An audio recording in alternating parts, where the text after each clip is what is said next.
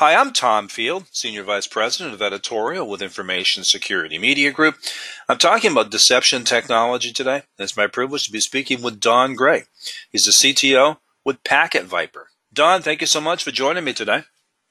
Oh, Tom, thank you so much for having me. It's awesome to talk to you about deception. Yeah, Don, this seems to be the hot topic at this time of the year. I'm hearing about deception technology everywhere. Now, we know that it's known for trapping threats that are already on the network. Talk to me about how deception technology is now being applied on the perimeter, please.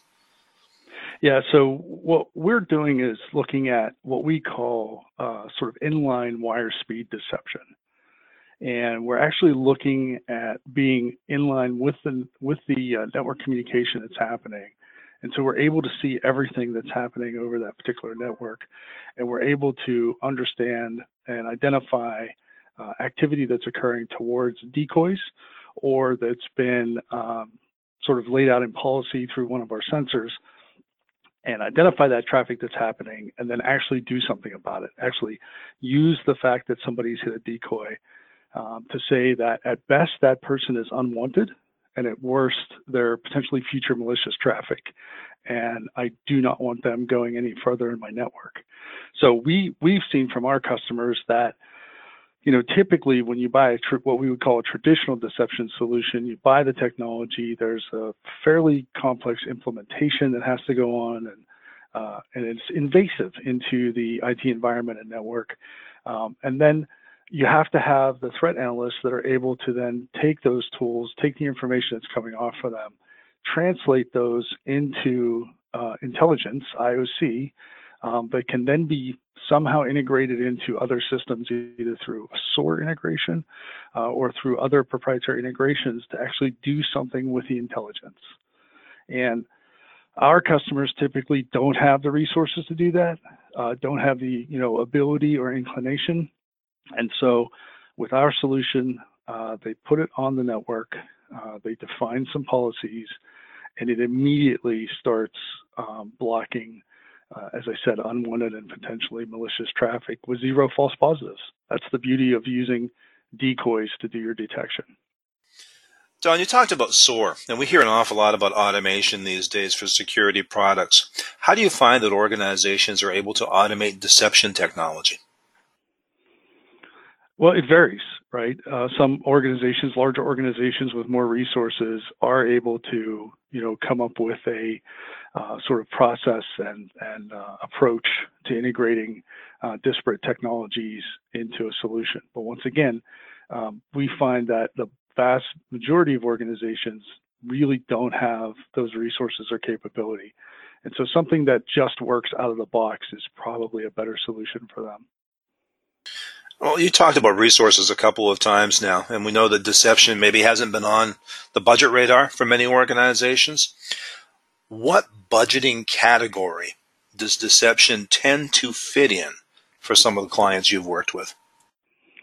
You know, it's a very interesting topic. I've talked to even very large organizations with sophisticated security teams that have had some budget sort of set aside for you know, perhaps what they call a honeypot project or even a deception project. And they've just never pulled the trigger on it um, because of the sort of uncertainty about what is my total cost of ownership of implementing a solution like this. And as I mentioned, with the traditional solutions, you know, when you add threat analysts, you add integrations, those costs are, are definitely higher than many people would want to, to, to pay. By using the inline wire speed deception, it, it, we see payback immediately for customers. You know, I, have been around in security, information security for a long time. I remember when IDSs first, you know, hit the marketplace and people would buy an IDS and turn it on and be like, oh, this is awesome. I get all this visibility into these bad things happening on my network. And then about three months later, they would turn it down, turn it, turn the squelch knob down because they couldn't act on what it was telling them. You know, they tended to have false positives. Um, and it wasn't necessarily actionable. It was just sort of noise that they weren't able to act on. So with the inline wire speed deception, what we see is, as I said, you know, we have a customer that's in pilot right now, um, and you know, within 10 days of putting uh, our solution in their production environment, they have 130,000 rules generated by people uh, hitting decoys in their environment. They set up a handful of policies, uh, a handful of decoys that enable that to occur, and then let the device do the work. And what we've seen from customers is even if they didn't have specific budget for deception technologies, is that they've seen cost savings all downstream by, by looking at the external deception. And we do internal deception as well. Don't want to say we don't provide that capability inside the network to be able to see lateral movement and those kinds of things. We certainly do, exfiltration protection. But on that outside use case, that external perimeter use case, we've seen a reduction then in everything that's downstream from there. So if I can identify somebody as unwanted, um, I can get rid of them. They're gone. I don't need to log uh, in a SIEM that that interaction has happened or that even when in a traditional firewall, it would block. Let's say they hit me a thousand times with that scan activity. It's going to log a thousand times that that occurred. I have to pay for that storage. I have to then process it and look for threats in it. I have my analysts have to look at it. So all down the chain, it's being added in in cost. And by eliminating that stuff at the earliest point possible, before, as we tell our uh, customers talk about it, uh, the system of record, which is their typically their border firewall, they're saving money. So we find that our customers implement our solution and they're getting a tremendous amount of value because it is doing work on their behalf that they don't necessarily have to get involved in uh, to, to have it be effective. Now, Don, how does applying threat intelligence automatically reduce some of the operational burden? Yeah, so that's what I'm saying, right? By identifying this stuff that's, like I said, at best unwanted and perhaps future malicious traffic. And when I say future malicious traffic, it's interesting because people talk about preventing threats, right?